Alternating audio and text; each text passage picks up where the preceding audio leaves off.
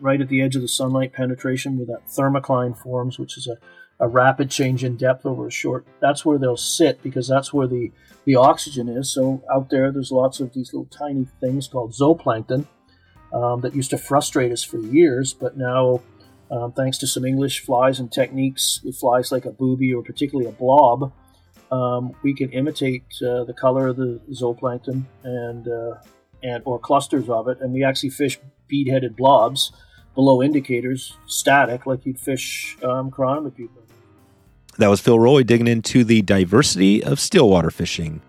Beadhead blobs, booby flies, and the thermocline today on the Wet Fly Swing Fly Fishing Show. Welcome to the Wet Fly Swing Fly Fishing Show, where you discover tips, tricks, and tools from the leading names in fly fishing today. Hey, how's it going today? Thanks for stopping by the Fly Fishing Show. Please take a moment if you can and share this episode with one or two other people you think would need uh, some Stillwater uh, goodness here. Click that share link in your app and share it out right now. Phil Rowley, the Stillwater Guru, is back, this time featuring his new Orvis book on stillwater fishing. Phil walks us through the step by step to stillwater fishing as he uh, uses his book today as a guide. We also find out how he ended up writing a book uh, with Orvis and dispels a bunch of myths about uh, stillwater and lake fishing today. Before we get started, let's take a quick break for a word from our sponsors. In today's world of mass produced products, Stonefly Nets has reclaimed the tradition of handcrafted care with their custom wood landing nets. Please head over to wetflyswing.com slash stonefly to get your custom net today. That's wetflyswing.com slash stonefly to get started right now. Let's wait for it and action. I've got Phil Rowley on from uh, flycraftangling.com. How's it going, Phil? It's going good, Dave. It's good to talk to you again. Yeah. Uh, so today we are going to jump back into Stillwater. We we've had a number of guests uh, on. Most recently, Brian Chan was on and, and dug into Kamloops. Um, today, I want to dig into your new book because it's a great resource out there and and uh, before we get there, maybe you could just start with um, just give me a quick little summary since our last time, uh, what you've been up to. I mean, you've got the Stillwater app, a number of things. What's the biggest thing right now that's taken up time in your day that you're focusing on? You mentioned the book, so that took a fair chunk of time. And with the outbreak of the pandemic and face to face contact kind of shut down and borders shut down, um, sort of the traditional face to face speaking to clubs or or um, shows or, or, trips or things like that was difficult. But what it allowed me to do was to to actually explore something I've been wanting to do for over 25 years, and that's um, online learning, um, providing uh, the opportunity for people to uh, you know improve their stillwater skills through online courses. Um, because I can't always, you know, my schedule doesn't always allow me to speak at every show or you know be at every club and things like that. So this allows individuals to to take uh, some online training. So I've done some exploratory courses in it. Uh, right at the outbreak of the pandemic, I did one with a friend uh, called 21 Days, where we literally spent 21 straight days every evening uh, talking about a variety of stillwater subjects, basically from um, you know equipment right through to presentation tactics and things like that. So now I'm looking at developing even more focused courses. I've done some online fly tying courses as well, uh, live ones, and also generating what we call evergreen content, where somebody could just sign into an area, enroll for the course, and take it at their leisure, and they can you know review that course material for days, years, centuries. It'll be there forever. So yeah, so it's kind of exciting. That's cool. Do you find that I, I had somebody recently? I've been reading the book. Um, kind of a marketing book and it was about it's a good book but he was saying that you know you should read this book uh, once but not once but read it 10 times then you'll be a total expert in it do you feel like people have to watch those multiple times to become a or do you think one time is good enough to get into it it probably varies but um, you know i think this is sort of a standard I was told whenever you're doing a presentation or a course or something that if uh, one of your students retains 10%, you're, you're pretty good as an instructor. And uh, I wouldn't I wouldn't always say I'm up there. So I think a lot of us we have to repeat things over and over again. I know my wife tells me I have to. So there you go. That's for me to have something sink in. that's a great thing about the podcasting too is that right now I could just put a link in the show notes to episode 34, which was when we chatted last and um, over three years ago and you know we talked about a bunch of i don't remember everything but i know we talked about a little bit more on your background and dug into some on chironomids and you've got a bunch of um, you know some patterns and good stuff. So i'm not going to dig deep into all that. We'll probably hit on a little bit of that today but if anybody wants to check that i'll put a link in the show notes so people can listen. But um, but on this one i want to hear you know so we, you've got these online courses. You've got this book we're going to talk about in a little bit is you know if somebody didn't pick up the book or if they picked up the online course vice versa are, is there similar overlap in the topics or is there some place or, or is the book pretty much a, like take everything into account?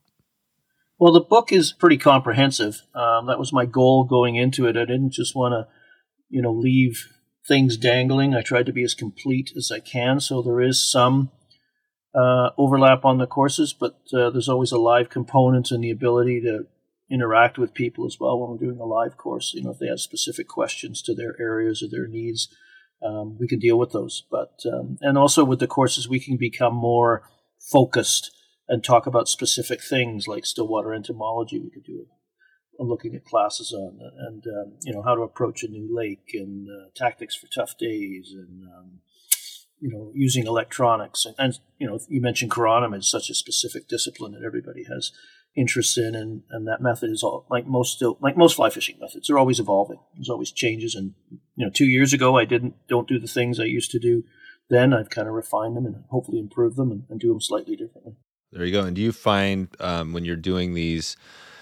I'm not sure where all the you know you get questions from people. I'm sure all the time, but uh, are there common questions that you? Is there one? If you had to say, what's the most common question you get on still waters? Um, that is a good question because there is a you know you do get a far ranging. It's if I had one thing, and this is just pops to mind, and I'm sure 20 minutes later it'll be something else. But you know, everybody puts such reliance on the fly pattern. Um, it seems to be the ultimate scapegoat for lack of fish, and a lot of times, you know, fish will eat. You know, with all the diversity of fly patterns out there, it, it surely can't be that, or we would have hit on the the one perfect nymph, the one perfect streamer, etc. But sort of um, miss, you know, doesn't quite the presentation and how you move that fly and how you make where you choose to you know to fish and why and then you know your line choices your retrieve speeds you know most when i guide and do online um, you know face to face you know destination schools and things like that most people new to stillwater fly fishing move their flies too fast and don't let them sink long enough right as soon as that fly hits the water they're pulling right? And it's they have a wonderful fly on, but the fish are ten feet down, and you're fishing one feet below one foot below the surface. So, you know that best fly is never going to ever see a fish. Yep, there you go. Well, what if we um, let's talk about the book first? Give us the title of the book there. The Orvis Guide to Stillwater Trout Fishing. Nice. So that's and that's the Orvis. So I want to hear the Orvis story because we've had a number of guests recently. We had uh, Phil Monahan on. We had Perk uh, Perkins before that. So we've had a number of Orvis is a great company, obviously. But I want to hear how this book came to be. Can you give us that little story? Yeah, it's kind of uh, it's kind of unique a little bit, I think. So it all started. Um, I was speaking at the New Jersey fly, the uh, Somerset Fly Fishing Show in New Jersey. It's since moved to Edison, just down the road but uh, part of that show is any of the speakers who have books that have been published, they have an author's table uh, right next to the, there's a, bookstore actually inside the show that you can purchase books. And of course, all the speakers, the, the bookstore does a great job making sure our books are there. So we're sitting there. Uh, we like it as a presenter. It's a place to sit down and take a break. And, uh, you know, because most of the time we're standing and walking around, the legs get a little tired standing on concrete all day. Um, so it's a great place to rest. And I was partnered with Tom Rosenbauer, and, uh, you know, I've had the good fortune to film a few television shows with Tom and helped him out with the Orvis Guide to Stillwater Fly Fishing when it came to Stillwater content. So we're sitting there just, you know, in between people dropping by and saying hi, just catching up. And he says to me, I, you know, we don't have a, a Stillwater book in our Orvis Guide uh, to Fly Fishing series. He says, I think you'd be a, a great candidate for it. And so it was very flattering, and I thank Tom for that. And as you probably know, a lot of times at these shows, there's conversations that take place that uh, you know we drift apart and nothing materializes. But this one did. Um, a few emails were exchanged, hooked up to um, the publishing company, contracts sent, discussions, signatures signed, and all of a sudden, you know, that euphoria is like, wow, I'm going to do another book. And then the reality was, wow, I'm going to do another book. yeah. Because that's when the work starts. This isn't my first book. This is my fourth. So oh, wow. I knew, I knew what I was getting into. Um, and, but I'd always wanted to write this book. My three previous books were all fly tying focused. So this one's kind of, if you wanted to partner it, uh, you know, this is now you know how to tie the flies. Now this is how you use them, right, and how you understand lakes. So, um, yeah, the the original agreement was for around eighty thousand words and maybe hundred or so images. And when I was done, three three and a half years later, um, I had provided them with hundred and ten thousand words and close to three hundred images and uh, diagrams. So it's pretty comprehensive. There you go. Nice. Well, I, I want to dig into that book a little bit today just so we can um, maybe, if you're thinking of somebody here that's listening, you know, somebody maybe that has some experience fishing lakes, but they're heading out to a new lake. Would that book be good if somebody just had it and wanted to learn? You know, they've never been, say they're going to some lake in the mountains somewhere, and right, you could have a small lake, you could have a big lake. How do you focus that when somebody, because there's a lot of diversity, or are there a few things you can learn from this book that can help you on any lake? yeah, there's lots of things um, you can learn on this book. You know, it walks the the readers walk through their equipment needs for lakes, um, all about watercraft and how to anchor a boat. You know, my thoughts on leaders and knots and dropper systems, how lakes work. You know, turnover and things like that. Uh, a pretty comprehensive chapter on uh, you know what trout eat, the entomology. That's important, and then retrieves, um, floating line tactics with and without indicators uh, floating line tactics for fishing dries and, and, surface and targeting sighted fish, sinking lines, tractor techniques, a little bit of um, exploration in the loch style um, techniques, um, which is very common in Europe, and then talk about fly patterns. So it's it's got a lot in there. It's uh, 300 and oh, I'm looking at it here, 300, close to three, over 300, close to 300 pages. It's thick. It's it's two pounds. it's two pounds. Yeah. This, so this is a big. Uh, this is uh, yeah, like a eight yeah, and a half by eleven. Two. Yeah, I was gonna say eight and a half by eleven. Yeah. So this is a nice um, book that you could. Yep, I know exactly what you're talking about. Okay. Prop up and, a desk with it. You know, whatever. exactly. Where would you recommend? Just before we get into, because we're gonna dig into the book and you know this resource, but where would you, if somebody asked you like they want to get that book, where do you send them? I would send them to the uh, online Stillwater fly fishing store that myself and Brian Chan set up okay. a number of years ago. Um, of course, you can buy it in other locations, uh, Barnes and Noble, Amazon, those kind of places. But the benefit of buying it through uh, mine or Brian's, first of all, it's in Canadian dollars. So for any American guests out there, they're getting a discount automatically due to exchange. And all the books that we um, sell in there on that store are all autographed. So every book oh, wow. comes with an autograph. So yeah, amazing. We do it right out of my house. So. There you go. There you go. Yeah. Awesome. So okay, so that's great. So that's a great way to get an autographed uh, copy of that. Okay.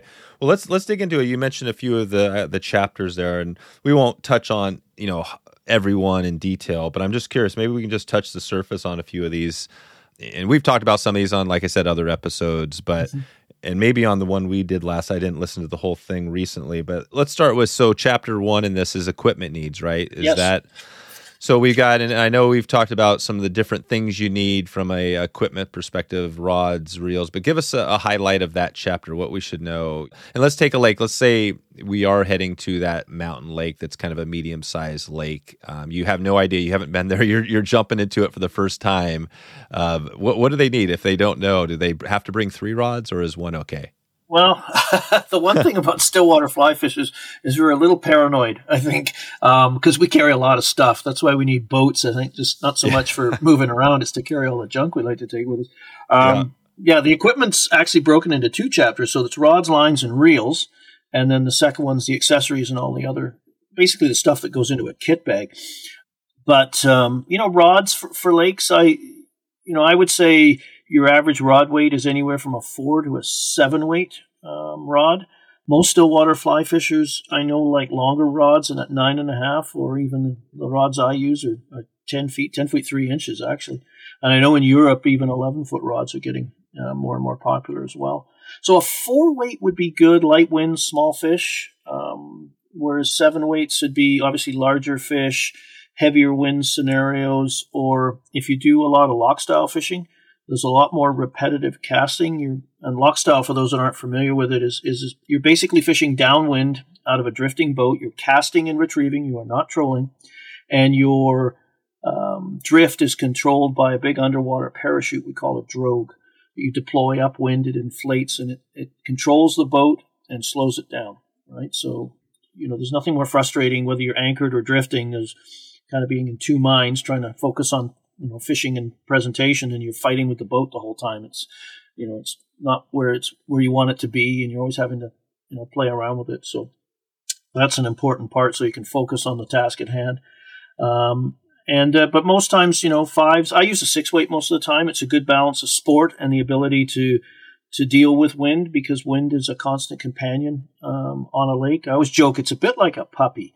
It can't come over and just in a nice controlled manner and sit beside you. It's right. going to jump on you and try to bite your hand and lick you, which is all good.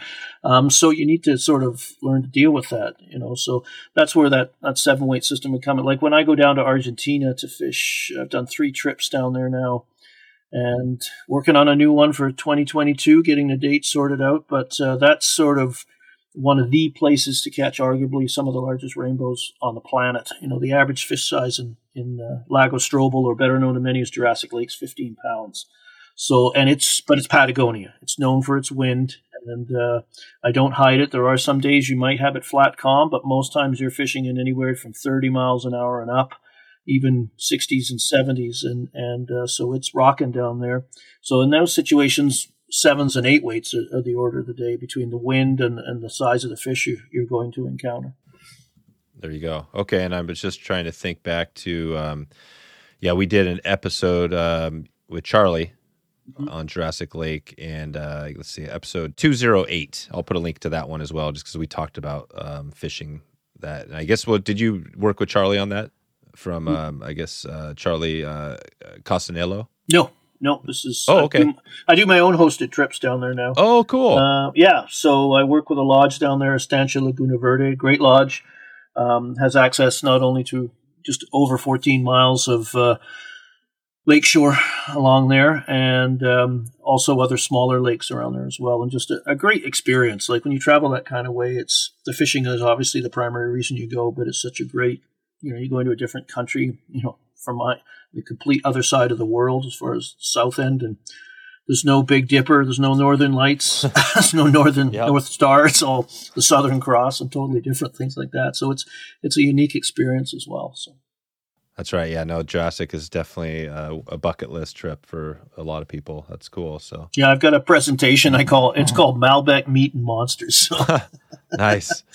Yeah there you go. Okay, and, yeah. and uh, we'll hopefully have some time to dig a little more sure. into that today as well. Um, give us a, as you're talking about the accessories. What else? So we got the rod and just the normal stuff um, we could dig into, but what other accessories would be on that list? Well, you've got uh, fly lines as well. The one thing uh, you'll find if you s- sort of step over into still water is that uh, there's a lot more line options out there. You know, a river and stream angler.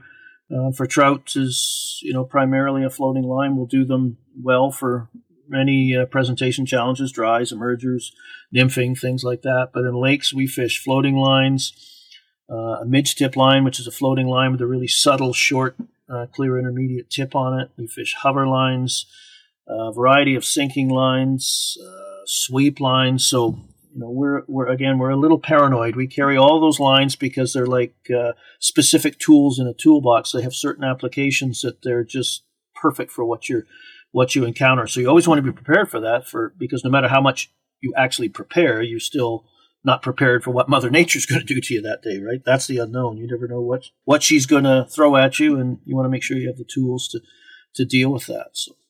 There you go. Okay, and and if we could narrow you down, I know this isn't easy to do, but if you just had to say, you, you know, you're forced to pick one line, what what are you going with?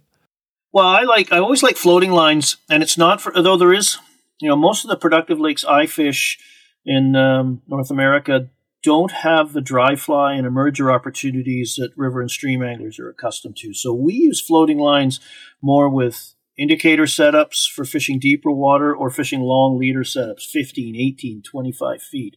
And that's, you know, primarily what I use a floating line for, but it's a very versatile system. But it's also a system you've got to put some time in uh, to understand how everything works. And again, let flies sink and move them slow enough because, particularly when you're using a long leader system, you know, you're using a small weighted fly. Primarily, it's for chironomids, midges, um, those kind of things, but other, you know, small food sources, scuds, mayfly nymphs, caddis, you know, basically anything will work. I've even done it with leeches. Um, but you've got to, you're playing with the pattern weight, the length of the leader, your retrieve speed, which is usually slow, or else the fly will start to climb up through the water um, and uh, and those kind of variables you're playing with all the time. But uh, if I had three lines for stillwater fishing, you know, we're not. Uh, it would be a floating line. Um, it would be something in the clear intermediate line that sinks at around an inch and a half, two inches per second, and then something fast, maybe a type three or a type five that sinks at five, three to five inches per second, somewhere in there, and that would cover a lot of the. And then you could they're kind of like golf clubs, and then you can, you know, I'm actually a horrible golfer, but um, me too. But you can. People have told me who are much better than me that you can navigate your way around a course with, you know, a minimum suite of clubs. But there are certain advantages to having that, you know, that right iron, that right wood for that specific situation. That's kind of how fly lines are. So sort of cover your bases with those three, and then fill in the blanks as you're you know personal needs wants the situations you face and, and, most importantly whoever controls your your financial ways and means right? Right exactly. That's the struggle and the great thing about fly fishing is yes. there's always a better new line new rod. Oh yeah yeah. New boat right? New boat. Oh uh, yeah um, or boats. boats. Before we get into the boats i want to talk about the leader. So sure. let's just say for this example we're using a floating line we're on a lake um, somewhere, you know, let's say in the mountains, a fairly medium sized lake. What sort of leader with a floating line? Is this pretty much where you're doing the um, kind of indicator sort of thing, or what would you be doing? Well, the indicator, if we look at indicators, that's the most complex leader system I use because the most critical part of a leader of an indicator setup um, in regards to leaders is making sure between your indicator and your fly or flies um, is level. So it sinks perfectly straight down and uh, level. If you use a standard 9 or a 12 foot leader, um, most of those leaders are designed in the trout realm for you know presenting to rising fish. So half of that leader is typically butt section to facilitate a, a you know a, a, good transfer of casting energy and a delicate presentation, so you don't spook that rising fish. If you use that same leader in an indicator setup, because of the differing thickness along the majority of its length, it sinks at different rates along its length. So even though you know you might ha- you might be set for to fish your flies eight feet down, uh, because of that differing thickness. Although you're set for eight feet, your flies aren't actually reaching eight feet. And um, so the leader setup I use, I, am um, you know I've been a number of years now been a, a Rio ambassador. So I use they have an indicator leader that it is it's it does say tapered on there but the butt section is only about three feet long. And then after that, it's um, level leader. So, what the advantage of that is, is because we're using these thin level leaders, uh, multiple flies, sometimes swivels. We've got an indicator on there. There's lots of points of contact on that leader. It's a tangle prone system. You got to be, you know, you don't want to be, you know, punching line. You don't want to be making multiple false casts. The, the good thing about indicator fishing is we fish generally very short casts. You know, my my general rule is the deeper you're fishing below your indicator, the closer you keep that indicator to you, so you you don't miss any of the subtle takes. Um, you know, so you know if I was fishing 18 feet below the indicator, for example, I might only have a rod length or rod rod length and a half outside the indicator, right? Because as long as you're not wherever you're fishing from, a boat or a pontoon boat, you're not having a party up there and jumping around. Um, you're not the fish is not going to really be looking up through 18, 19 feet of water and, and, doing all that math. As long as you're sort of quiet in their world, um, they'll respond and come come close. Um, so most of the times we're using a roll cast. So this leader is um, you know 10 feet long, regardless of the breaking strain out of the package. Um, I like the little butt section in between the that's where I position the indicator is right on the junction of where this leader transitions from the butt section to that level section. So that keeps your indicator close to your fly line, which aids casting. You never want to get a, an indicator 10 feet away from the end of your fly line. It just unbalances the whole system and it's awkward to cast. You tend to overpower, which causes, you know, one of the contributing factors to a tailing loop and just, you know, causes, you know, frustrations and tangles and things like that. Um, and then that stiff butt section, or that thicker butt section rather, between the fly line and your indicator gives a little bit of backbone to the whole system for casting. Um, because it's nylon, it floats. You know, you can use the same system. I know a lot of dedicated indicator fishermen use level leaders right from the fly line all the way through, and it's certainly a good system to use. Uh, but it's more tangle prone. So if you're not used to that system, it's um, you know that butt section is going to help you. Most of the times they're using level fluorocarbon, maybe eight pound, ten pound level leader all the way through. Um, that's going to when you sit when that's sitting on the surface, it's going to go below the surface, and when fish are taking very subtle, such as small bugs like again chironomids, um, th- that can cause a little bit of delay as you try to get that up through the water. Maybe it's hanging three to four inches down, but it still can put enough drag or delay on things. It, it may cause you to miss fish. And, and another is just a practical side of it is when you, if you're using a loop to loop connection, um, a narrow diameter material, there's a risk it'll cut into the fly line and damage it. So you've got an relatively inexpensive component in screwing up a 75 to $100 fly line, right? As it cuts into the coating waterlogs the tip and all that kind of stuff. So, um, yeah, and then from there, if I, you know, that that gives me about seven feet of working depth. The way that comes out of the package. So if I need to uh, fish deeper, I simply have to add tippet uh, equal or um, lesser diameter tippet to the end of that leader, and then typically to a swivel, and then a final two foot section um, down to the fly. Um, you always want to keep your swivel and flies reasonably close to each other. Two feet, sort of my standard working. So what I do is, it. let's say I want to fish 15 feet, and this is as complex as I ever get with my leaders. So I've got seven feet out of the package that, that I can that that leader when I set that indicator, it's going to hang straight down below, and then I've got my final section is two feet. So seven and two is nine, and I want to get to 15 feet down. The difference between 9 and 15 is 6. So I want to add six feet of fluorocarbon tippet typically between the indicator leader and that swivel. And that's what I call the adjustment zone. That's where I'll ebb and flow the leader length. So if I need to go deeper, I would add leader in that area. If I need to go shallower, I would remove a portion of it or all of it, depending on how shallow I want to go, because you only ever want to fish a, an indicator leader as, as long as is necessary. You don't want to be, you know, fishing 20 feet a leader when seven feet will do right? Because you know the more you have, the, the more tangle prone it, it can become. Gotcha. And when you're fishing this, are you always thinking? Well, I guess you've got balance leeches, you've got crime. I mean, what mm-hmm. what flies are you thinking of when you're with this setup? Well, you know, I think when we first started, you know, because the beauty of an indicator presentation on lakes is it controls the two elements I mentioned earlier that or helps control the two elements most people struggle with when they come to a lake is getting your fly at the right depth and keeping it there and that's simply governed by the distance between your indicator and fly or flies. So you've got that depth thing. Your flies, the fish are feeding. You suspect at eight feet down and ten feet of water. Um, your fly is at eight feet right the way through your presentation, from when that fly sinks and settles to when you choose to bring it back and cast it again. And the retrieve speed, because you can just let it sit and let the wave action, uh, you know, move that indicator on the surface that transmits down the leader to the flies and jigs them very seductively. Um, or you can do a hand twist, you can do a strip, uh, you can cast it upwind and light winds and just let the wind drift it back to you. There's lots of different ways you can move the fly. So it controls those two elements. So it's plus, I got to admit, it's just plain old fun to watch that little indicator get pulled under the water, right? It's like being a kid again. It's it's it's very addictive. Um, once you, I've had you know ardent uh, streamer fishermen from rivers and streams, and they're usually I always tease them. They're a little hard to uh, get them to you know the nuances of Stillwater because it's such a compared to that the pace is so much uh, more relaxed and slower. Right? They're used to you know stripping aggressively, walking, casting, waiting, mending, stripping, casting.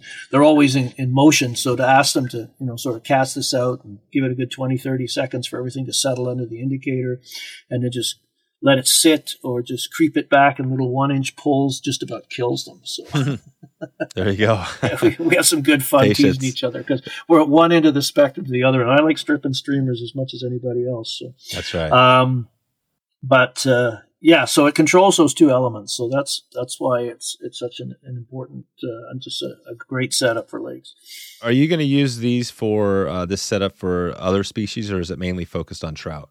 Yeah, and we fish. You know, that's a good question. Didn't quite answer the first one. We it was originally started for chironomids because they fish can really get fixated and focused on a set depth, and, and that's where they feed at. It's just efficient for them to do that. So again, you could be in 15 feet of water, and those those chironomid pupa are suspending two feet off the bottom. So you know the fish are only going to feed two feet off the bottom. So an indicator setup allows you to do that. So that's what we started with was fishing chironomids and chironomid larvae uh, right near the bottom. And then other things i think uh, the next thing we started fishing more was leeches under there. And i often get asked you know how did i start fishing leeches under there? And i'd like to say it was years of research and graphs and charts and spreadsheets. And but it was my son brandon when he was about seven or eight we were fishing and we were fishing chironomids and doing okay. And he asked to make a fly change, and um, you know, I said, okay, pick pick a fly, and I gave him my chironomid box, and he says, no, no, I want to fish this, and it was this bead headed,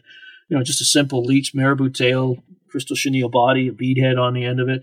I want to fish this, and I'm like, no, we don't fish those under indicators. We only fish chironomids, and so if you're a parent, you know, arguing with an eight year old and losing, yeah. and like any good parent, I just collapsed and caved in. Whatever, just put yep. this on and throw it out there, right? and that thing sat for about 20 seconds under the indicator. Boom, that indicator went under so hard. And I think to myself, boy, trout are stupid. They'll eat anything, right? And then drag it in and, and flopped it back out there again. And this happened like three or four times in a row. And all of a sudden I'm like, all right, well, maybe we're onto something here. So ever since that point, um, I've been using, you know, leeches under indicator and now balance flies. But now we fish scuds, minnows, um, anything a trout eats, you can arguably present it under an indicator and do very, very well with it. There you go. And so we also use it other species. Like I've got friends back east um, that use it to, you know, fish balance minnows and things like that for smallmouth bass and just do really well with it. I use it in the summer months when our local lakes get too warm for trout. I chase walleye on the fly. Um, and that's one of the ways we do it. We fish under an indicator. It's basically a slip bobber system. So you would put a, a balanced minnow or a balanced leech because walleye eat leeches and minnows. They even eat. I've even caught walleye on our local lakes. They, they eat scuds. So I've had scuds on droppers and caught walleye on scuds, which was I was quite happy with myself when that happened. It's not a it doesn't happen a lot, but it's you know you do it once and you sort of yes, they will eat these things because biologists have told me you know they eat a lot of scuds in these lakes. So so other species, it's a, a, presentation method that spans both species and all the food sources. So very versatile. And now let's take a quick break for a word from our sponsors.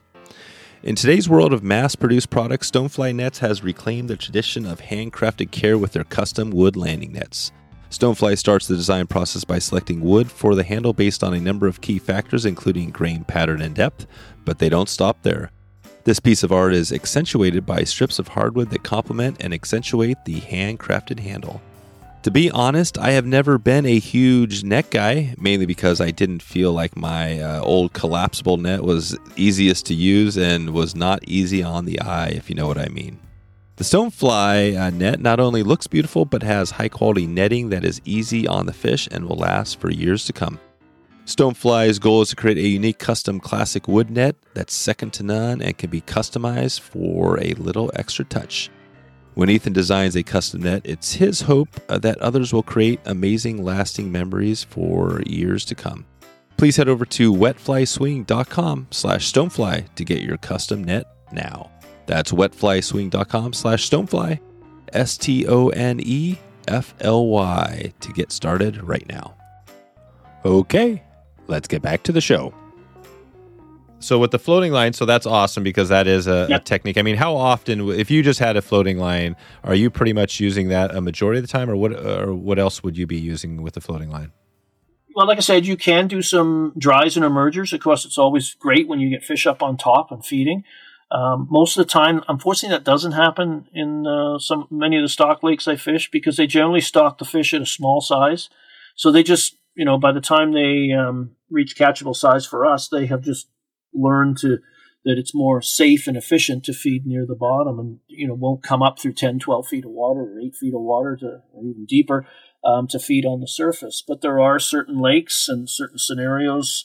Um, I was doing a school at Corbett Lake Lodge in British Columbia this, this fall, and uh, fish were coming up and, and, and eating. They're very surface orientated in that lake. So Um, you know, there's terrestrials, there's chironomids, there's caddis, there's damsels, there's a great Callibaetis mayfly population. So those fish have just become used to, to feeding on top. Plus, um, they're stocked at a, around two pounds. So um, I, I think when a fish is stocked at that two pound average, you know, it's for the first, basically, it's a two year old fish almost. Um, it's just used to things, you know, lunch is always rained in from above in the form of trout food, and they're just used to looking up so they're they're trained to do that. Yet you go down, there's a lake just down the road that rarely will a fish come up to the surface and eat. It's all subsurface presentation, so you've always got to have that adaptability. So a floating line gives you that. So you've got that. You can fish with a strike indicator, and then the the, the other method we use is the long leader or naked technique. We, we christen it because there's no indicator on the leader, and this is how I first learned to fish chironomids because indicators weren't around 30, 35 or more years ago. It's amazing how time flies. Mm-hmm. Um, unfortunately. um, but we used to fish, and I still do, is these long leader techniques where we're fishing, um, you know, 15, 18, 20, 25 foot leaders, and we're just literally casting downwind, um, allowing that fly to sink a good 30 seconds minimum, um, and just creepy crawling, you know, that fly back.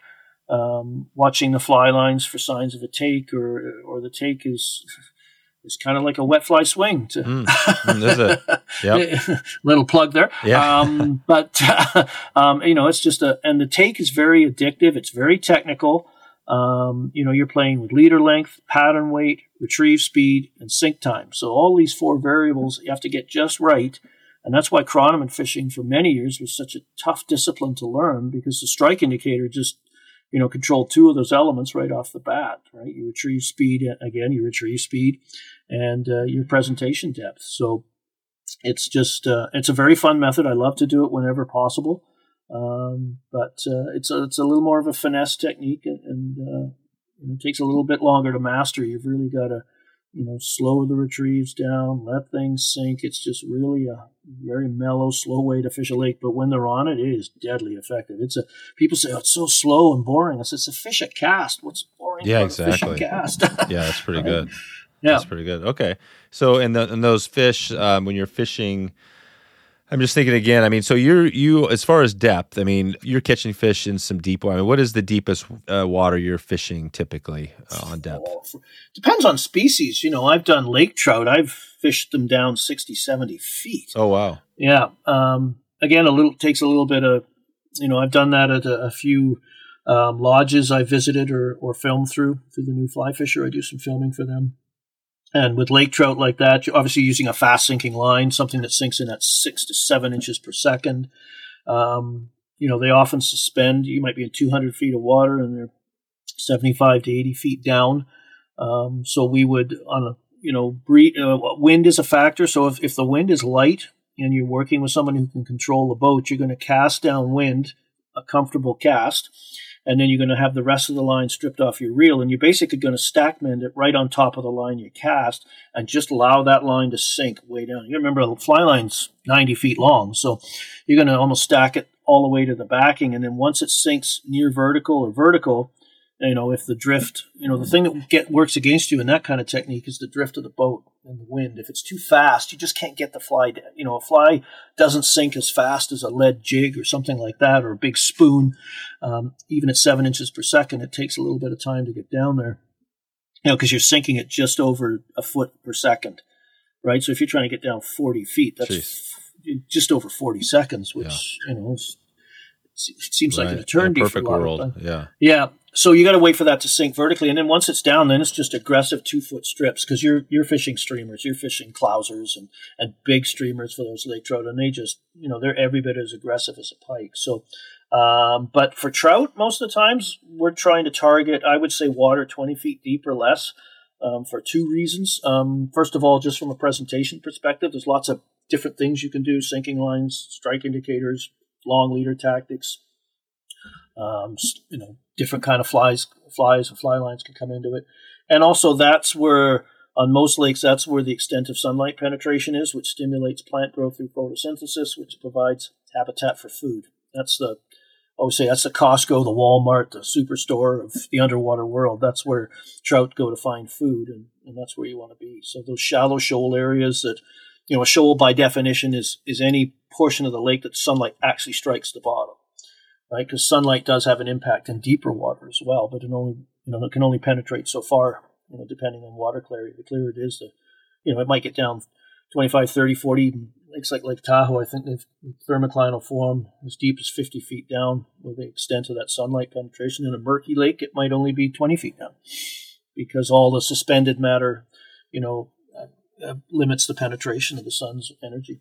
Gotcha. So yeah, and it, obviously this all depends. I mean, with Clear Lake versus Cloudy Lake, and, and there's a lot of mm-hmm. variation. We're not getting into everything, but I, am kind no. of touching on just that. Yeah. You know, again, we're kind of thinking floating lines. Maybe we're thinking about rainbow, and maybe we're thinking about a clear lake. And in that yeah. situation, you might be able to fish are, are feeding potentially in 10 to 20 feet of water because yep. you're yeah you're getting and then you're yep. getting a lot of fish potentially as many fish in the deep water as the shallow yeah yeah because you can catch you know you know will feed wherever they want to feed, but I'd say the majority of their feeding is is shallow on on uh, food sources. You know that's where the food is. But there are times you know we've you know chironomids quite capable of you know they're up to 200 feet of depth or more. I think you know you can find chironomid populations establishing themselves, and and there are techniques we use when we've had emergencies where trout are taking chironomids in 30, 35 feet of water, uh, getting down, or they'll go off and and suspend in the warmer months out there because there's, you know, the deeper you, you know, right at the edge of the sunlight penetration where that thermocline forms, which is a, a rapid change in depth over a short. That's where they'll sit because that's where the, the oxygen is. So out there, there's lots of these little tiny things called zooplankton um, that used to frustrate us for years, but now, um, thanks to some English flies and techniques with flies like a booby or particularly a blob, um, we can imitate uh, the color of the zooplankton and uh, and or clusters of it, and we actually fish bead-headed blobs below indicators, static, like you'd fish um, chironomid pupa, and it's very very effective when they're um, when they're feeding on zooplankton.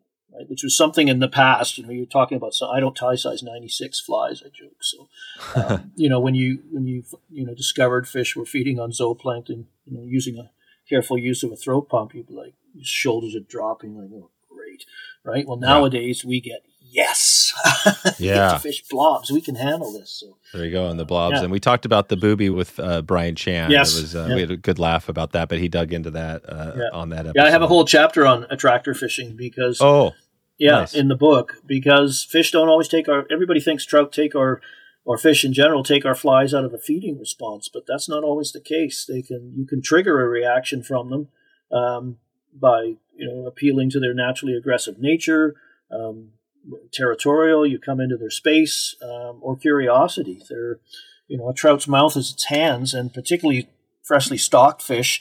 You know they all of a sudden they're dumped into a new environment and they've got to learn how to feed. They didn't you know nobody gave them a manual and what the nobody gave them a hatch chart so as somebody, a friend of mine said, they're like two year olds. Everything's in their mouth. So um, they're samplers, right? And yeah. that's all we want is to put the fly in your mouth, and we'll we'll, we'll deal with the reasons why after. there you go. There you go. Yeah. This is great. No, yep. I've been thinking, uh, you know, just again about the chapters, and we've been touched on a lot of this. Let's take it back to there again. So we talked sure. about you know rods reels i guess uh, chapter two was kind of accessories now chapter three let, us just touch briefly on boats so i know there's a lot of different boats you could use, um, you know, float tubes, all sorts of things. But if mm-hmm. you're going to a lake, maybe you could slide a boat in. Um, maybe, maybe not a gigantic boat, but something pretty easy. Yep. What's the best boat? Oh God, how long's a piece of string? That's a tough question. Uh, because it's personal preference, budget.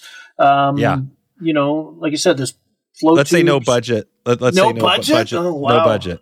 Yeah. Oh, trailered boat with all the toys. Um, yeah. You know, I, I I do a lot of instruction and guiding. Um, so I like to fish out of a boat because I have my clients right there with me. Um, right. I certainly enjoy pontoon boats and float tubes. Um, in fact, when I was first starting out stillwater fly fishing, for my budget, a float tube was perfect because it was inexpensive. I could deflate it and throw it in the car, uh, inflate it at the lake, um, you know, and, and I was fishing, right? Whereas a boat was an investment. Um, yeah. Because it's not only you buy the boat, then you got to buy the motors, whether oh, right. you Just know, as much electric boat, or right? gas, the trailer if you're going to trailer them, uh, right. uh, seats and floorboards and anchor systems. Yeah. Um, you know, all that kind of stuff. That's a, that's a definite commitment. Of course, with trailers comes things like trailer bearings and all the things that water doesn't like. Um, you know, there's a maintenance factor to that, but there's also, you know, the, with a boat, you can go any, you know, pretty well go anywhere. You can handle a lot more larger lakes. You can handle a little more inclement weather and chop and things like that. Um, but, um, you know, if I could get uh, generally a small uh, you know, we used to call a car a car topper or a john boat, you know, in that 12 foot range, aluminum boat, lightweight, you can manhandle it around or just person handle it around. Um, you know, throw throw your gear in it and, and off you go. Like, uh, is a trolling motor a lot of times good enough, or do you should you have some sort of a, you know, a full, a bigger like a gas or whatever? It depends. Um, you know, and a lot of times it's regulation bound. Uh, number of the, the, lakes I fish where I am in Alberta, a lot of them, the, the trout lakes, the quality trout lakes, are electric motors only. They're small, um, so that's what you use. Um, you know, electric motors are, you know, you got that heavy battery, and now you got these new lithium batteries that weigh next to nothing, but they're spendy, um, but they last longer, um, and and uh, so uh, you know, you just throw that in the back and you're gone. Whereas an outboard again is, you know, I've I've got uh, two boats that I fish out of. I've got a 14 foot Marlon that I use for most. That's a flat bottom john boat style that I use for most of my small lakes fishing. But I also have a 17 foot um, G3 with a 40 horsepower on the back of it. So that's bigger waters. Um, so you, again, you're trying to tool, choose the right tool for the job. You know, you would I wouldn't put that big 17 foot in a little pond. Um, um versus vice versa, I probably wouldn't take a float tube out on a you know a lake that's 20 miles long and five miles wide either. Just if you if the weather comes up on you, you can be. Um, I don't think you'll. You know, it's pretty hard to flip flip one of those things, but you'll just be blown in the wrong direction. Yeah, you know, take you forever to get home. Right? Yeah, that's I, I remember those days when uh, yeah. yeah you're at the lake and you get blown across. You're fishing all day. They're like, holy cow! They by mid midday the winds come up and you're like, man, this is going to be impossible. Yeah, well, you get paddling and focused on what you're doing, and then all of a sudden you got to go home. It's like, oh, and you, it's like me when I fish a river, and I love to river fish. Is I always seem to wade, walk downstream, and at the end of the day, when you're tired and it's time to go, it's like I got to slog five miles upstream now, right, crossing the river, and you know, while you were fishing, you were so focused on that run, or that next run looks pretty good, or I saw a fish down there, and you're so focused on it, you kind of not paying attention that you're wandering further and further away from your vehicle, right? That's it. That's it. No, this yeah. is good. So, so I, I guess uh, you know, if I had to say, I'd say it'd be nice to have a little John boat for a mm-hmm. nice little to you know add that to your repertoire, yep. whatever you know, kind of get into smaller areas. So let's keep this going on on the chap. So we got boats. What what was chapter four in your book? Uh, chapter four was uh, just double check. I know it's leaders, uh, knots, and droppers. So we talked about the leader setups uh, for indicators. Um, I also talk I'll talk a lot about droppers and different dropper setups, multiple flies. Um, and not every place allows it. Like you mentioned, Brian was on there in British Columbia. They're only allowed to use single fly there, but you can fish two rods if you're in a boat by yourself, right? So, and I know in other states like Oregon and California, you can fish. I believe it's an extra rod if you purchase an extra license. Um, you might know more about that. Um, but I like fishing droppers. I like fishing multiple flies um, because obviously you can fish different sizes, different colors. Perhaps the most important thing, you're fishing different depths. And As I mentioned, depth is one of the, you know, you're trying to find out what, you know, where vertically in the lake the trout are fishing. Uh, multiple flies allow you to explore those kind of waters uh, faster and more efficiently than a single fly setup. And they add weight, you know, so windy conditions. All right. Two, two bead heads weigh more than one.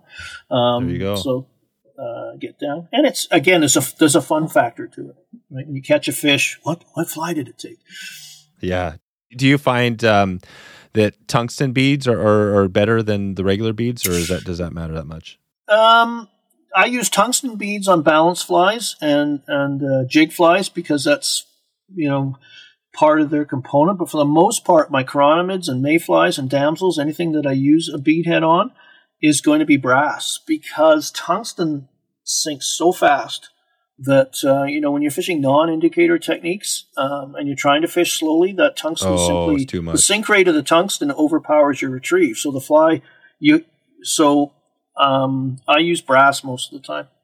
You know, There you go. That Yeah. makes sense. Yeah. Okay, so that, so that's droppers. And again, like I said at the start, we're not going to dig fully. If somebody wants to go deep, they'll have to uh, grab your book. Yeah. But uh, uh, so let's go. So chapter five. What what was that again?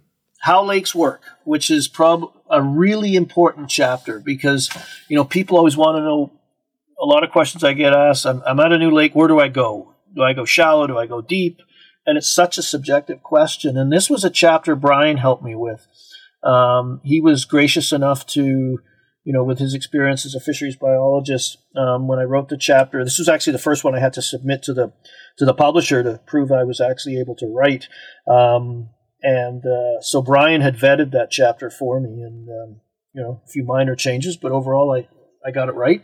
And uh, but this is understanding the seasons of a lake, how lakes, um, you know, what happens in the lake during winter, and these are shallow productive lakes, and then what happens in the spring and turnover, and then things like spring kill, summer kill, winter kill. Um, and, and the reason it's important to understand because although we call them still waters, they're anything but still. Um, those lakes are always in a state of, of flux. It's maybe not as obvious or you know as a river, you know, with the with the speed of the moving water, that kind of thing. Um, but it's important because you know early spring, right after ice off, trout will generally be shallow because that's where the oxygen is, the way the lake stratifies during the winter months, and then the lake becomes the same temperature and gets stirred up by wind and turns over, and then that disperses the trout. There's now oxygen content, you know, throughout most of the lake, so they can move around, and, and, and a lot of it's all to do with oxygen content because the fish can't breathe properly or function properly. It's like you and I, the analogy I use, if you and I ran the Boston Marathon and I actually survived without, you know, an ambulance or something, um, um, and I come running across the finish line and somebody jams a bacon cheeseburger in my face and says, have a bite, I am not interested in eating. I am interested in getting my body back in balance and breathing and all those kind of things. Right. So again, maybe a little bit of an uh, abstract analogy, but just if the trout aren't comfortable with their breathing habits, uh, you know, finding oxygen to their to their liking, oxygen content to their liking, I don't think they're going to be much interested in feeding. They're going to be struggling. So again, just understanding how lakes work because where you fish in the early spring versus late spring, summer, fall, late fall affects you know location, location, location. Right. So where you fished in the early spring and had really good fishing in water 10 feet deep or less, if you go try that in the middle of summer, those shallows are just too warm. They don't hold the oxygen. There's not a fish around, right? So it's important. People go, oh, this is kind of like science. It's boring. um, but it's such a critical part of understanding where trout go in lakes and, and put, you know, just putting yourself in the right spot, right? Exactly. And knowing when, yeah. So if you if you go back to that lake, some medium sized mountain lake, uh, it's say the fall. You know, let's just say it's right now. Let, us just say, I mean, we're let's see, what are we at here? We're kind of in November. Let's just say it's December, depending on where you're at. Again, you Yeah, might have yeah. snow in some places, but I mean, are you? uh, What would you say? Do you cover that? I mean, are there places where you're actually covering where it might be ice around and things like that, or are you focus more in the summer? Well, my neck of the woods, my, my season, I think, is done. Um, Oh, we're yeah. Now, yeah, we're now getting sub-zero temperatures at night. I was hoping to maybe sneak out one more time this week, but it's we're having overnight lows in some areas of minus seven or eight centigrade, which is cold. Um, I don't know what the I don't know what the Fahrenheit equivalent of that is. I'm good above zero, but it's cold, and so ice is forming. When it gets below zero, it's ice forms, and that just locks the lake up. So we're pretty well done until April, May Until April. until yeah until things lock up. So when you're when you're writing this book um, are you thinking about like a kind of an avatar because there's other, obviously people that are in the south that are probably reading it too how do you do that Well, you just sort of again, it's you, you do talk about specifics, and then you kind of be general at times when you can. You know, um, lakes that don't, and that's a, it's an important factor because lakes that don't ice over only have one turnover event uh, per season, and that's in in the summer. Uh, sorry, the fall.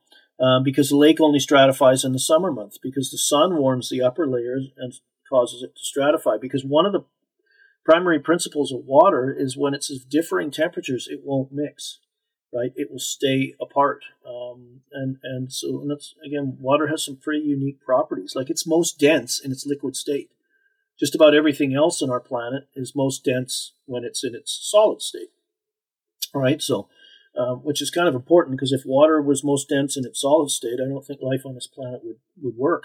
Um, so um, so it, it's um, you know it's it's got some unique properties that, that have That's a real interesting. influence. Yeah. Yeah, yeah, no, it's, that's a that's definitely one of those chapters that I think you got to probably read your book and then also probably read a couple more books, right? Yeah. To get Yeah, I read it a couple of times, and there's some great resources on places like YouTube as well. Um, that uh, you can, you know, there's there's a University of Oregon, I think, has a, you know, the whole turnover thing, and it's a fast, it's a long video to watch. It's like 15 minutes or so, which is long, probably by YouTube standards. Um, but he takes an aquarium and just shows the impact and cooling it and adding water, wa- warmer water, and and using a hair dryer to simulate wind and putting ice in, and he uses dyes, and you can really see how everything separates and you know stratifies and things like this to understand how lakes work, right? And and and the trout, like all of us, we're slaves to our environment. Yep. No, that's awesome. Yeah. Cool. Well, I'll leave that. And uh, as we look at this now, we're I'm looking at the time we have left. I think we'll, Yep. we'll touch on a few highlights that I'm interested in, and, and we did touch on the um, you know floating lines a little bit on some of this stuff. But let, us just go into the entomology piece and just talk briefly about this. What um, obviously you hear a lot about chironomids, you hear a lot about uh, different species. If you're thinking, bring it back to that uh, floating line again. Um, what do you what are we thinking about for entomology? Are there like just a bunch of insects, or is there a good way Oh. we could focus this? Well, that's one of the, the primary draws to stillwater fishing. If you like matching the hatch, stillwaters are a hatch matcher's delight. There are so many different food sources available in lakes. You know, unlike rivers, some lakes are known for better bugs of this or better bugs of that.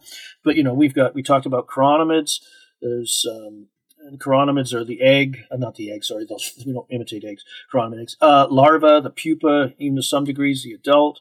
We've got um, leeches, dragonflies, damselflies, caddisflies, mayflies, although not to the same extent that we have them in rivers and streams. There's you know less um, species available in lakes, but uh, usually in lakes where they occur, they occur in, in large numbers. Uh, baitfish, crayfish, snails, zooplankton, Hmm. which we mentioned Tons. um, tons of food sources, um, terrestrials, things like that. All those things are in there. And, and again, like with Brian helping me out, uh, I had Rick Hafele, who's um, Oh, yeah. you may have you might have had Rick on before. yeah, we've he's had a, him on. Yeah, he's a, a good friend and uh, you know a former aquatic entomologist and fly fisher, a great combination. So he reviewed that chapter for me as well. So again, just want to make sure the sciency stuff um, was accurate. Yeah, that's great. Yeah, no, Rick. I'll put a link to that one Yeah. as well. He's um, Great guy. It's really interesting. We've talked about this before, but the fact that Rick is a fisherman and an entomologist, and you tend to not find a lot of those people. Do you No. find like there's not another? I mean, because again, he's. I mean, why, why do you think that is? Is that just because it's uh, it's a hard? I don't know why. You'd think there would be a, a couple hundred of Rick Hafele type of people out there, but there's not.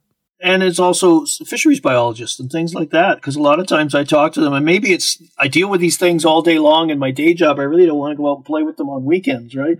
Um, I need a break, um, or they they you know they are obviously linked to the environment, but they chose a different you know whether it's a different uh, hobby or something to do with the environment. But uh, yeah, it's it is pretty rare to, to have that. I've I've had the good fortune of fishing with Rick. We fished the Missouri River in Montana. Oh, wow. I think he and I had more fun seining rivers and looking at bugs and fishing some days, right? So people must have thought we were just two weirdos. Totally, totally nice. That's a good. No, Rick's good. He's uh, he's a funny guy, and obviously he's. Mm-hmm. Yeah. Uh, I'm not sure if he's still playing in a band, but he used to be in a. Uh, I think he like- still dabbles in Yeah, it. He still got his it. drum set. I, I visited his house once when he lived uh, just south of Portland in Astoria, I think it was. Um, and he had a drum set in his, uh, set up in his one of his rooms. I was Yep, quite impressed. that's It's it. quite the it's quite the drum set. Oh, nice, nice. Yeah, I haven't seen that. That's cool. Mm-hmm. Um, so let, us go into the um, the retrieve. You have a chapter on retrieves. Yes, I do. What what do we need? Uh, give us a quick little snippet. What do we need to know about retrieves? There must be just a lot of ver- a lot of diversity there. Yeah, there's different kinds of retrieves we talk about. You know, the hand twist, the strip, uh, the roly poly, uh, pinch strip, and, and and basically with any retrieve, you're playing with four variables: the length of the pull, I mean, how long you, how the distance you pull the fly line, uh, the speed of that pull, um, the cadence, sort of the tempo, you know, the retrieve rhythm you use, and then the pauses, because just about every food source moves a little bit and then takes a break. It moves a little bit, takes a break, and quite often those pauses are the most important element because the trout is attracted to the fly by the movement generally because they're big eyes or sight feeders. And then, of course, they, they like what they see, and then that fly stops, and then they can get it. Um, and we also talk about uh, the hang, which is arguably the most single most way you can improve your catch rate. And the hang is literally where at the end of every retrieve we pause or hang the flies, um, you know, for a period of time before casting again. Because a lot of times trout will latch onto your fly during the retrieve and they're interested and not committed, and then you go to raise the rod to cast again, and that causes the fly to rise up and, and increase speed, and that's sort of the trigger that flips the switch in them to go kill it and uh, you pull it out of the water right when they want to get it. So you'll get a maybe you'll get a grab, but you miss it, or a you know there's a boil at the surface or a flash of silver or whatever. So what you do with the hang is as you're going to go in, you almost go like into a roll cast with a slow rod raise, and you're gathering line, and you literally look at the watch the fly just sitting below the surface to see if anything's following it and behind it. And it's really exciting because if there is, you see the whole thing right in front of you, right? And there and you do a slow rod raise, a fast rod raise, hang it for five seconds, 10. I, I remember hanging a fly once on Henry's Lake in Idaho for a good 20, 25 seconds before a rainbow came up out of the depths and took it. Um, so it, it, just, those are fish you would never catch because you pulled the fly away from them and started casting again. Um, so um, we talk about that. That's a really important part of uh, any any presentations, all those all those kind of things. There's a lot to it, yeah. And, and, how do you figure out so on that hang? And it's interesting because I remember we had uh, uh, way back in episode 72, Rachel Finn talked about the hang, which is mm-hmm. more like her, her hang was like, you know, it's all about the hang. It's all about more yep. like getting in the flow of, you know, kind of uh, whatever that flow is mm-hmm. of your fishing. But this hang, I mean, how would you know? I mean, how do you know the retrieves, the hang, how long? Is that just you just try everything? Yeah, or? you experiment generally it's for me water temperature like most insects or food sources you know they, they have similar motion patterns. They move a little bit they stop. They move a little bit they stop. They change direction they stop. Um, you know and, and obviously the smaller it is it's just moving slower because the poor little thing can't go as fast as a little bait fish or whatever. Um, but uh, a lot of times it's water temperature driven. So generally when the water temperatures are cool that influences a trout's activity rate its metabolism. Um, so you generally got to fish things slower um, if the water temperature is sort of right in their wheelhouse, and for me, I use 50 to 65 Fahrenheit, sort of my, I call it the happy zone, where most, you know, every trout's got its own specific little uh, preferred temperature range it's most active in, but that usually covers the lion's share of them. Um, you know, and, and, and what they're eating too. If they're chasing minnows and things like that, you're going to fish a little more aggressively. You're going to match sort of the attitude of the fish at that moment. But most times, again, right back to the beginning, most people don't move their flies slow enough because most food sources, they don't have rocket packs strapped to them. Just start slow. Again, back to the indicator. That's why that works so well because you can just just let it hang and let the wave action animate the fly for you. There you yeah. go. Yeah, that's a great tip. So just start off. Maybe if you don't know, yeah, just start off as slow as possible, then slowly work faster. Well, when I was learning to chironomid fish with that long leader naked technique, the general analogy was retrieve as slow as you think you can go and then cut that in half again. Oh, wow. So that's, yeah, that's how slow. There you go. Yeah. And what would yeah. be your? So I guess maybe that's the answer. If you had to say your favorite uh, retrieve, and I know there's a lot of combinations, but it's just some sort of slow, or or what do you say if, if somebody asked you, you know, what is your favorite kind of most effective retrieve uh, combination? Oh, that would be a hand twist, um, because the hand twist, figure eight, hand weave retrieve. It's got a number of names. Um, it's a busy retrieve in that you're moving your hands, but the fly isn't really moving that fast. But it keeps your our naturally impatient nature somewhat at bay. Um, and depending on the numbers of fingers you use to bring the fly in, the, the hand twist is basically you pinch the line, pull a little bit off, and then use your fingers to roll and catch a length of line and it's kind of this weaving hand weave retrieve that brings the fly in. And and even though your hands are moving you're not really gathering that much line with each um, sort of movement in the retrieve. And you can also you can grab it with three fingers. You can grab it with your ring finger. You can grab it with your middle finger. And again that adjusts and, and sometimes you rotate between those. So it's it's a very versatile retrieve because you can do it very fast you know or you can do it medium paced or you can do it very very slow paced right? So it's a retrieve that has a wide range of applications when you're fishing lakes. There you go. Okay, perfect. Yeah. And uh, a couple we're going to just skip through. We talked a little bit about dries. We're going to skip over that. We'll leave Mm-hmm. sinking uh, maybe for the next one to dig into Sure. sinking uh, flies and lines Yeah. and things. Um, just briefly, give us a, a little attractor snippet from that. What what um, you mentioned a few of the bugs. Are there is there kind of a few common ones that you should have on your box in case you you want to hit the surface? Yeah, the most there's not really a, a you know any fly can be an attractor if you're stripping it around at pace because that's one of the components of attractors. It's generally a more aggressive retrieve because again you're not always triggering a fish to eat the fly out of a feeding response. You're just you know probably some of us all experience you're going to move to a new spot and you reel your fly in at 100 miles an hour just to gather it in and pick it in and go move and bam you get a fish and you know you might have been fishing a chironomid. Well, chironomids certainly don't move at you know the speed you can reel a fly line in um, and you just that went right by a fish's face, and it, it's like a dog. You know, I remember riding by this old grumpy dog when I was a kid on a bike. That thing would be sleeping on the driveway. I was on the bike. That dog was up and chasing me. It couldn't help itself, right? Yeah. Um, same kind of analogy. Um, so, but as far as flies go, you know, Brian mentioned, you know, he mentioned he talked about the booby. Um, that's a Yeah, you did. um, there's the blob, which is has no foam eyeballs on it. It's um, typically we fish them a lot with bead heads now, or unweighted at all. And then we have the fab, which is a blob with a split foam tail. Um, that was a fly that was born. Some of the English fisheries where booby in England, the booby originated from, started to ban the, the boobies because everybody was just fishing uh, boobies and not fishing other things. So kind of tradition based. So they banned f- flies with foam in the front. oh wow. A- And I believe a Scottish competitive team said, "Well, what if we put the foam in the back?" And I guess somebody went, "Well, scratch their head a bit. Well, it's not in the front, so I guess it's legal."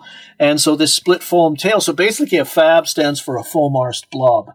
So it's it's a different action. Like a booby kind of wobbles and shakes as you retrieve it, whereas a fab, because of the foam in the back end, as you strip it, it moves horizontally. You pause it, the back end pops up.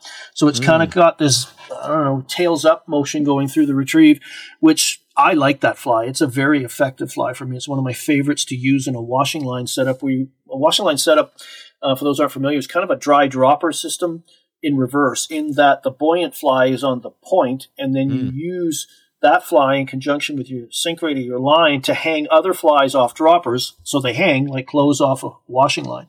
Um, and then you've got the mop has certainly made its impression in still waters. There's a an English fly called a Wotsit, or I tell you a version of it I call a jelly mop. And a Wotsit is a uh, English corn chip, I believe, and a mop finger that we use for the tail um, is very similar in look to a Wotsit crisp. So uh, that's where it gets its name from.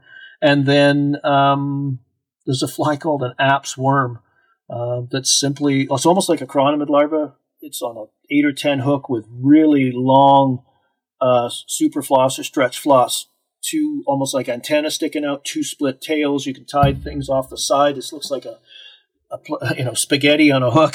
you just strip this thing around, and all those legs jiggle and jangle around um, all over the place, and is an effective attractor as well. And they're usually tied in loud colors, you know, fluorescence, um, because fluorescents do stand out at depth. It's a color that uh, trout can see better.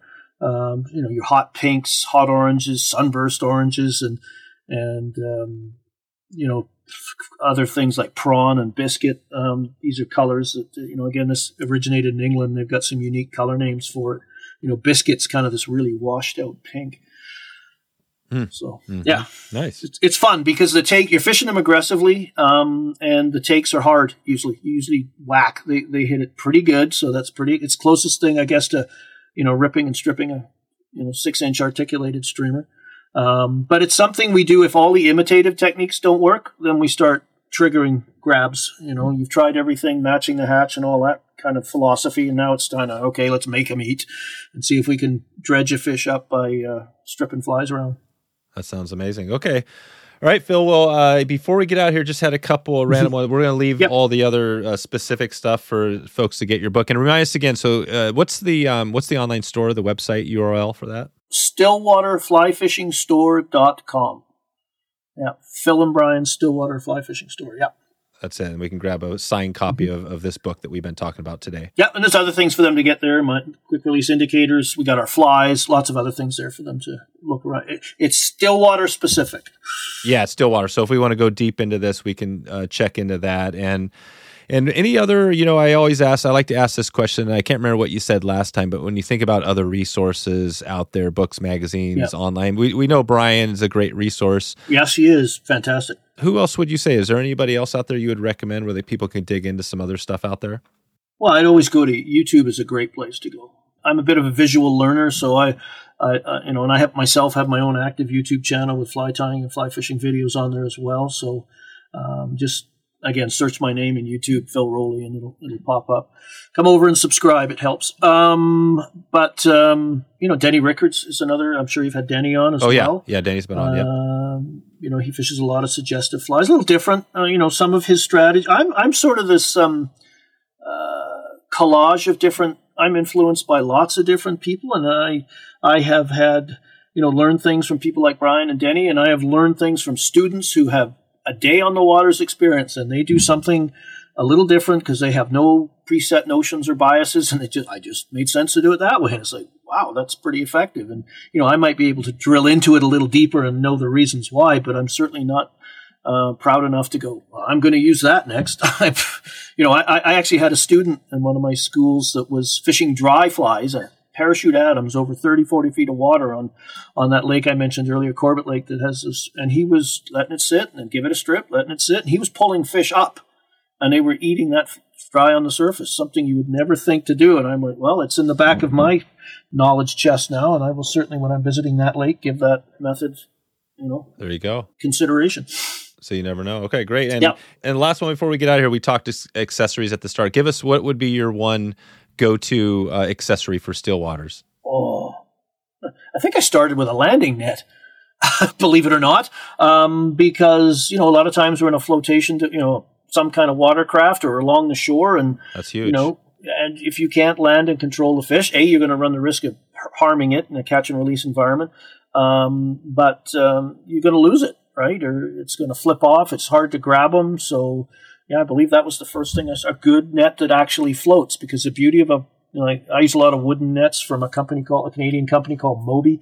Um, they make a wide range of nets for rivers and lakes. And the beauty of a wooden net is when you land the fish, you know, you put your rod down, you can leave the fish in the net, you can actually let go of the net and let it float right beside the boat. Now you've got both hands to get the fly out of the fish to, you know, if you need to get a picture, a quick lift and, and hold it up and, you know, get it back in. If the fish starts to struggle, you can just drop it back in the net. It can rest, it's breathing, it's in control. And, and usually that's why fish struggle is A, you put them in the boat and they're going to bang around, which is not good for them because of the damage they can do themselves.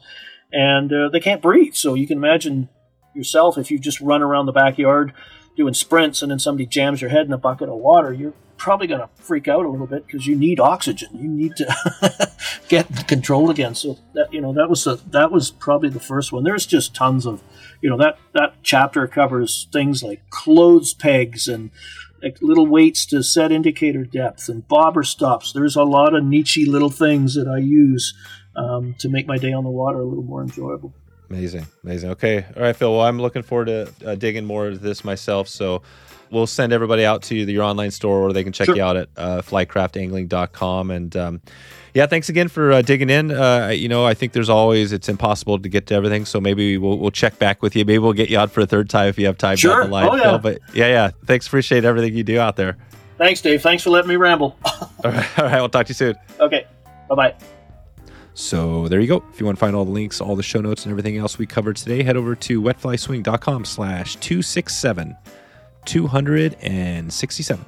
Please click that uh, subscribe button, or if you're in Apple now, you can click the plus sign in the upper right corner, and uh, and that allows you to subscribe to the show, so you'll get updated next uh, when that ne- next episode goes live.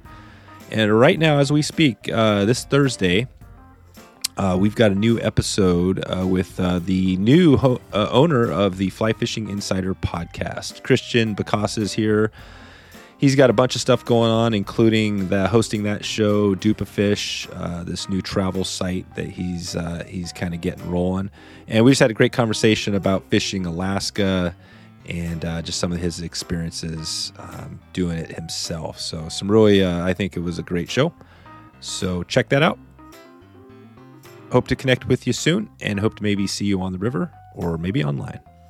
Thanks for listening to the Wet Fly Swing Fly Fishing Show. For notes and links from this episode, visit wetflyswing.com.